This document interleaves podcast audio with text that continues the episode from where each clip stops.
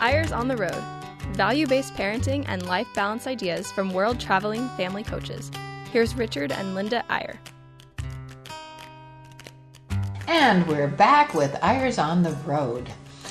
And we are excited as always to talk to you today. Especially excited today, Linda, because we're going to talk about a subject so dear to my heart happiness, the subject of happiness. How could there be a more big, pie in the sky, wonderful subject than that? But we're going to get very specific today. Even though you're not very happy today. No, I'm not, because you're leaving me for six days, and I'm trying to get over my depression, but I hope this radio show will pep It's me up. really hard on this man, but um, especially because it's our anniversary. We're going to talk about that next week. Can you believe she would leave me for our anniversary? Can Well, you believe it? It's a it's a good reason. Our our oldest daughter was born on our first anniversary, and it's her fiftieth birthday.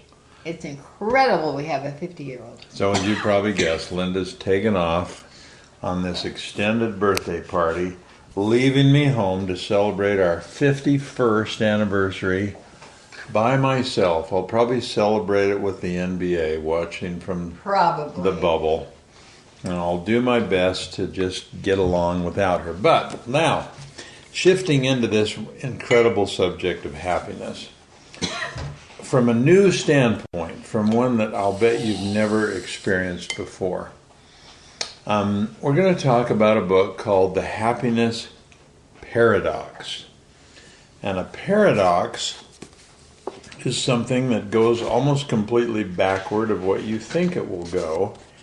And so the subtitle of the first half of this book is The Very Things We Thought Would Bring Us Joy Actually Steal Joy Away from Us. Now, if that doesn't intrigue you, nothing will. And Linda, I'm going to preach here for a little while, and you just, you know, stop Okay. me if I get you wrote this too baby, far. so um, you are the expert. This is a this book is uh, that we're going to be talking about is years in the making. Yeah, well, even How many? Well, you know, we could get, well, we'll get into it, but a lot of years. And here's the deal. Let's just jump right in, Linda. We think there are three deceivers, three attitudes, three three things we pursue and we think we're doing it to increase our happiness and we're actually doing it at the expense of our happiness. And those three things, get ready for this, drum roll. Those three things are control, ownership, and independence. Now, if you're honest with yourself, if we're honest with ourselves, we've spent a lot of time and a lot of thought and a lot of effort pursuing those three things because we believe that they are good things inherently, things that are that make us better people and things that will make us happier. But we want to try to change your mind today. Think about them one at a time. First of all, Linda, what's the problem with pursuing control? Well, I do have to say that um, for a young parent, control is really important. Well, we, try to teach, by the way, I should say, we try to teach, these are things we should try to teach our children control, ownership, and independence. In other words, you want your children to try to control themselves, you want them to, Absolutely. you know, try to feel ownership or pride in their things, take care of things. And you certainly want them to be more and more independent, so they need you less and less as they grow up. But what's the problem if we continue to have those three things that are as our goal? What's the problem with wanting more and more control? Um, uh, control affects other people in negative ways. Um, control is uh, has a connotation of management, of managing things, managing people, Manipulating. manipulating. Sometimes uh, things that we have no control over. Well, the bottom line is the, the problem with control is it's it's basically a lie. We we control so very very little. So many things are beyond our control. We should, of course, try to control our tempers. We should try to control, you know, our, our urges, our passions, our desires. We should try to have some control over ourselves. But when it gets beyond ourselves and we're trying to control everything, Yeah. Oh, well, other things, other people, then that is the problem. we're trying to get everything done on our list, no matter how it affects other people. We're trying to control whether we have certain things, and we're we're just, we're, we're just obsessed in many ways with control. And really, the happiest people are those who realize how little they control, and Right. that, and that and that control belongs to something much bigger than us, namely to, to God.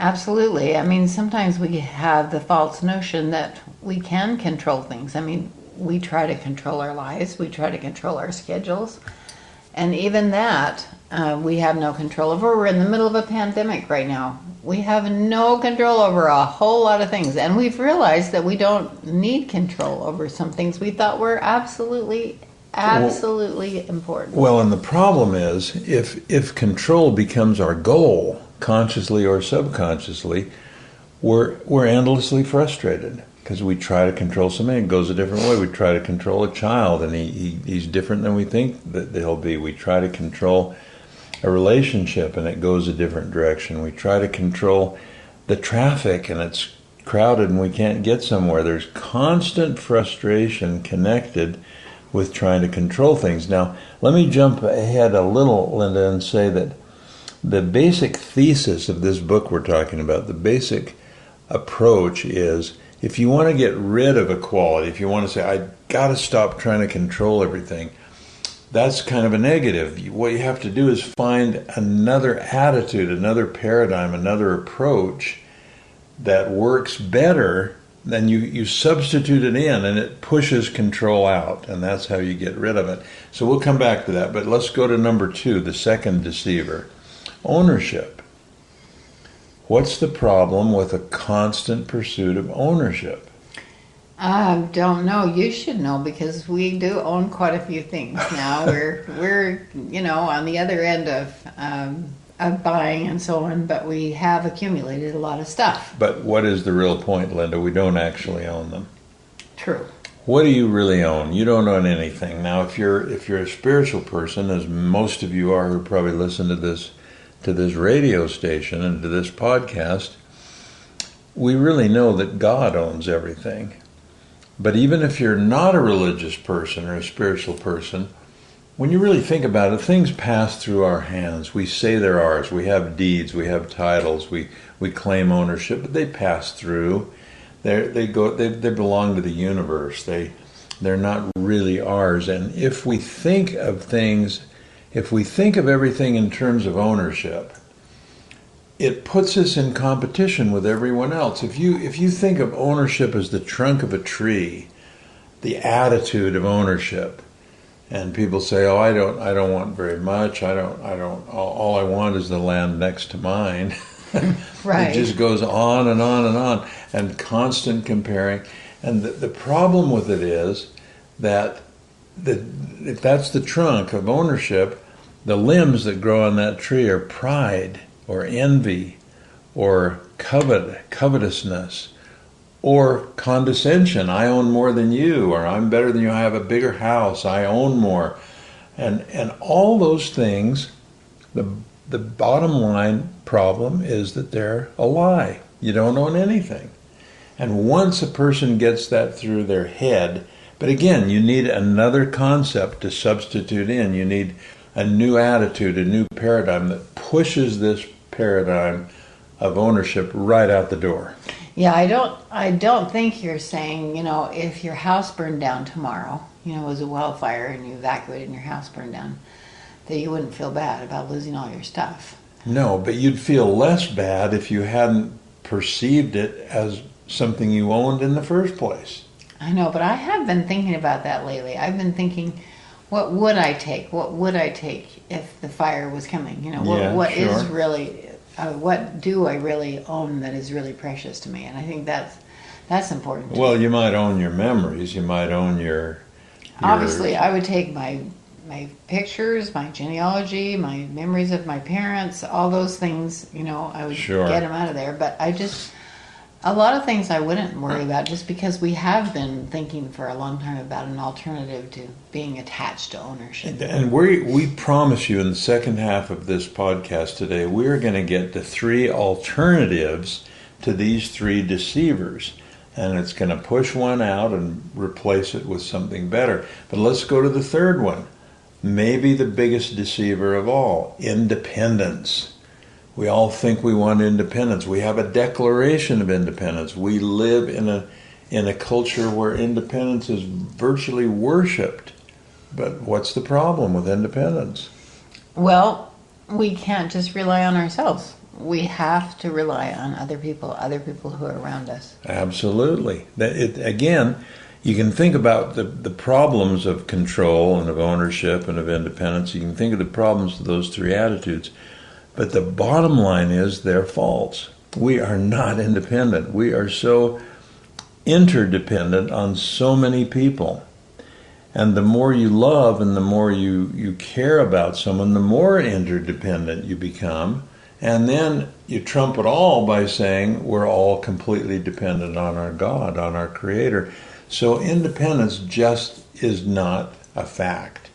So, how do you, and again, let me revisit too much pursuit of control leads to unhappiness, not to happiness. It leads to frustration and all kinds of, of um, sorrows and, and right. angers and so on.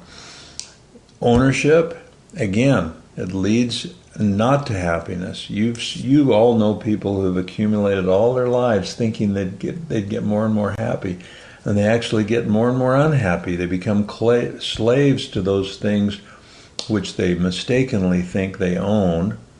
And then independence. People constantly trying to be independent. I don't need anyone. I can do it myself. I don't need to be vulnerable. I don't need to p- depend on anyone. I, I just want to be independent. And it, it leads to all kinds of unhappiness. It really does. Um, I think those three things are things that we just we take for granted that they're okay, they're part of life, and so on. But there are some things that really can change your mind about the way you think about those words. So I want you to think before we go to a break. I want you to think about paradigms because what we're calling these things, they're they're attitudes, but they're also paradigms. They're a way of viewing life, and when you replace a paradigm, something really magical happens. The story we like to tell is the the captain of the great, huge oil freighter who's churning through the night in the ocean, and, and on his radar stream comes another vessel. It's right in his path, and he gets on the radio and he says, Get out of my way. You are directly in my path.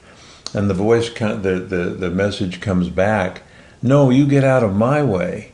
And now the, the oil, the captain of this huge mega tanker is angry. He says, do you realize I'm a massive mega tanker and I'm headed straight for you? I repeat, get out of my way. And this time, when the reply comes back, it changes the paradigm. And the re- reply is, I am the lighthouse. You change course. I love that story. and so suddenly, when we see something new, we see it in a new way, everything changes. And what we want to give you in the second half of the show today is three alternative paradigms, alternative attitudes one to replace control, one to replace ownership, and one to replace independence. Are you excited, Linda? Um, I'm excited, but I know the answer. So I hope that you will hang in there with us because it's going to be really fun to change your paradigm in the second half. And in case show. in case you think, what does this have to do with parenting or families? it has everything to do with Absolutely. parenting and families. The worst parents are the ones who depend on control, ownership, and independence. You want to teach that to your kids, but you don't want to think that way. So stick with us, and we'll be right back after this brief break.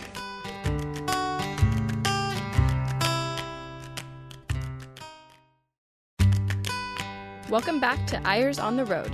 Here's Richard and Linda Eyre. We're back on Eyres on the Road, and we're going to present to you three alternative paradigms to replace the erroneous notions of control, ownership, and independence. And let me say again there are good aspects to control, ownership, and independence. They're the things you want to teach your children how to live. But as you become an adult, hopefully we can move beyond those paradigms to something a little higher, a little more spiritual, and a little more true in the eternal sense of things. Well, and a little more relaxing. It takes the pressure off of you when you can flip this paradigm over. In fact, this book is double sided. Richard Yeah. loves to do double sided books. Well, I've only been done doing two that. like well, this. since we very first started, you have. Uh, no, you've done three. Anyway. Oh, well, okay. Um, so. But what Linda's meaning is if you read this book from one side, it's called The Happiness Paradox. And what you're reading about is is, the, fa- the about fallacies Yeah, of yeah. those control, ownership, and independence. When you turn it over, there's not a back cover, there's another front cover. And this one's called The Happiness Paradigm How a New View Can Turn Things Right Side Up. So, are you ready? The alternative to the paradigm of control, which robs us of happiness, is a wonderful word which I'm sorry to say many of you have heard, but you think it means something it really doesn't. The alternative to control is serendipity. Real serendipity, not the kind that they make movies about or that are defined as dumb luck Or happy accidents. or happy accidents. True serendipity comes from this wonderful British author named Horace Walpole, son of a prime minister, one day reading a Persian fable called The Three Princes of Serendip. Serendip being the ancient name for what we call Sri Lanka today, the little teardrop shaped island off the coast of southern India. It was called Ceylon for a lot of years, but originally it was called Serendip. And it was a Persian fable about that island called The Three Princes of Serendip that Horace Walpole was reading. And it was about three princes that went out to seek their fortune. None of them found a fortune, but because they were aware and sensitive and empathetic and sagacious, they all found something better than the thing they were seeking, and that's the key. You have to know that Richard is so adamant about this and so excited about it that many years ago, um, 20 maybe, we were living in, living in England for the year and we took a trip to Sri Lanka, which uh, was really amazing to get the details and to get the feeling of this, what this serendipity thing was like. And then we went back to England where he went every day to the British Library and and The opened British these Museum. old ancient manuscripts and read. The original, The original story. copy of the Three Princes of Serendip, because I wanted to get to the bottom of this marvelous word, because the way Walpole defined it. Now, think of this as an alternative to control. Walpole defined serendipity, the word he had created based on this fable that he'd read. He defined it as a state of mind whereby a person, through awareness and sagacity, frequently finds something better than that which he is pursuing. I love that. It doesn't mean you're not pursuing something. It doesn't mean you're a ski bum or a hippie or someone that just sort of wanders around. It means that as you pursue your goals, you're, you keep your awareness at such a high level, the state of mind of awareness, that you often find something better than the thing which you were seeking. And that's the key. That's how you replace control. You, you say to yourself essentially, no, I don't control very much. But what I do is I, I try to be so aware and so tuned in, not only with my five senses, but with my spiritual sense, that I notice things that need to be done or that God wants me to do or that opportunities that come and I seize on those. I don't control them, I, I accept them. Most great discoveries have been made by serendipity from from Fleming discovering penicillin because he, he was aware enough to notice that mold blew in through the window of the laboratory and, and started killing bacteria on a petri dish. And out of that comes the development of antibiotics.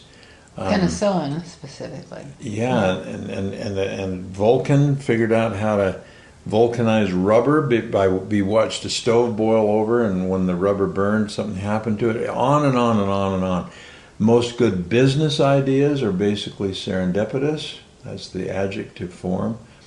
And what we're saying, Linda, react to this: that if you if you want to get rid of this control mentality, this being a control freak, being so frustrated, just don't try to shove it out. Just bring in serendipity and say serendipity is more true, it's more beautiful, it's more fun, it's more powerful, and you get rid of the control because you're instead of trying to control things, you're trying to see things and understand where you fit in them and find those opportunities to help and to grow and to serve. Well, we just get so occupied with thinking we have to get things done, and we all do that. I do it, you do it, everybody. We have to. This is my goal. I've got to get it done. And just, I think the best example of serendipity that you have talked about, honey, is um, one day you were on your way to an important meeting on a freeway, and there was an accident, and everybody was at a total standstill. And so, at first you were frustrated because it was so important that you be there. But then you thought, you know what? It's not the end of the world. Things are going to happen. It's going to work. It's going to work out. You pulled over the side of the road and just laid your head back. And the next thing you knew, there was a policeman. I had a nice nap as traffic cleared out. It was just that is a classic example of something you can't control. Just just release on those things. Well, the policeman was like, "Are you all right, sir?" Said, oh yeah, sorry, just taking a nap. But everything had cleared out. He'd called ahead and told him that he couldn't be there, and there was no way, and so everybody was fine. I mean, so often we think that this has to happen this way, and if it doesn't, it's gonna it's gonna ruin my Now, life. Think of that in terms of parenting. Think how many times you've got an agenda, you want to teach the kids something, you want to get them to do something, you want to mold their behavior, and they're just off in their own world, and you're frustrated and you can't control them. And you, if if you substitute an attitude of serendipity, now you're watching for teaching moments. You're appreciating the little things about those kids. You're trying to find opportunities that are natural to do things. It, same applies to a marriage. If you're trying to control your spouse, oh my goodness, give up right now. as we know so well. But I do think it's easier for grandparents. Yeah. Uh, because we can't, we've just had all of our grandchildren with us, not all of them, but It's the many of opportunity them. for serendipity. And uh, I have so loved just watching them at a distance, I might say. Um, just watching their characters is so fun. Let's move on. What do, what do you think is the paradigm alternative to ownership? This is kind of an, a neat one, kind of an obvious one, because it just substitutes a truth for a falsehood. The, the, the new paradigm, the new alternative is stewardship. Now, ownership is false. We really don't own things. Stewardship is true. God owns things, and we are stewards over them. Man, that makes all the difference in the world. Go back to the tree trunk analogy. If the trunk of the tree is stewardship, what are the limbs that grow? Empathy, tolerance, win win, wanting others to do as well as you do. Humility, saying, I've got more than I can handle here, but I need God's help, I need other people's help. Interdependence, working with other people, win win. Those are all good limbs, and they all grow on that trunk of stewardship. Boy, it's so important. Uh, it's so easy to release on when the kids put, you know, scissors through your new leather couch or whatever. you know, it's just so easy to say, you know what? I mean, no, it's not easy. It's after you get angry, then you just say, you know what? This is I was just a steward. I don't own the couch anyway, It's but okay. I but I am the steward over But I am these the children. steward. yeah, exactly. Yeah, I think that's great. Now, you may have noticed that those first two alternative paradigms, serendipity and stewardship, both start with S and they both have 11 letters. So, when we were writing this book and trying to think what should this third alternative be, the one that replaces independence, that was a tough one because we wanted it. I'm a little funny this way. I wanted it to have 11 letters and start with an S. Yes, and there were two words that, that were competing. One was synergy, because synergy is like a perfect alternative in many ways to independence, because it means, hey, if we work together, our total is greater than the sum of our parts. It's it's the opposite of independence. It's mutual working together. It's interdependence. So we like that word, but we also love the words um, synchronicity, which is kind of a Carl Jung word, which basically means everything's connected. Everything, you know, even things you don't think are connected. It's like the butterfly flaps his wings in New York and there's a tiny climate change in Chile or something. Everything's connected. And so we put the two words together, synergy and uh, Synchronicity. synchronicity, and came up with synergicity. 11 letters, starts with an Starts S. with an S, you yes. gotta do it. And- Absolutely. And, it basically means it's the paradigm of interdependence and dependence on God and humility instead of pride and caring and being vulnerable and knowing we need the help of others rather than trying to be independent all the time and stand alone. When you think of um, just what's happened during the pandemic, we realize how much synergicity there is in our lives. Yeah. What we depend on. I mean, when those grocery stores and shelves started emptying, uh, trucks couldn't get through. I mean, now things have calmed down, but wow, that was that was scary. It made you realize that we are dependent on so many other things and other people. So, to summarize, and we've tried to cram all this into a half an hour, but to summarize, the whole thing is we, if we really want to be happiness, if we want to be happier in our own lives, if we want to give more happiness to our families, to our children, to those we love, we need to build our lives and our attitudes every day and our, our approach to, to, to daily life. We need to build it on true concepts, not on false ones. And control is a good, think of control, ownership, and independence as a phase you need to go through. Children need to learn that. We need a certain amount of control and a certain amount of independence. But think of that as something you want to pass through and go higher and find this higher paradigm of stewardship, serendipity, And, and synergicity. Those three things. And uh, try to think about that. Uh, This is our challenge to you. Examine yourself, your inner self. Are you too oriented to control, to ownership and independence? If you are, try to shift gears. Serendipity, stewardship, synergicity. and if you want to know more, this book is on uh, Amazon anytime. Um, I think it's uh, on sale right now. It is. And, the uh, happiness paradox or the happiness paradigm. And I think you will find that it makes your life a lot more fun and exciting. Plus, it's two books in one.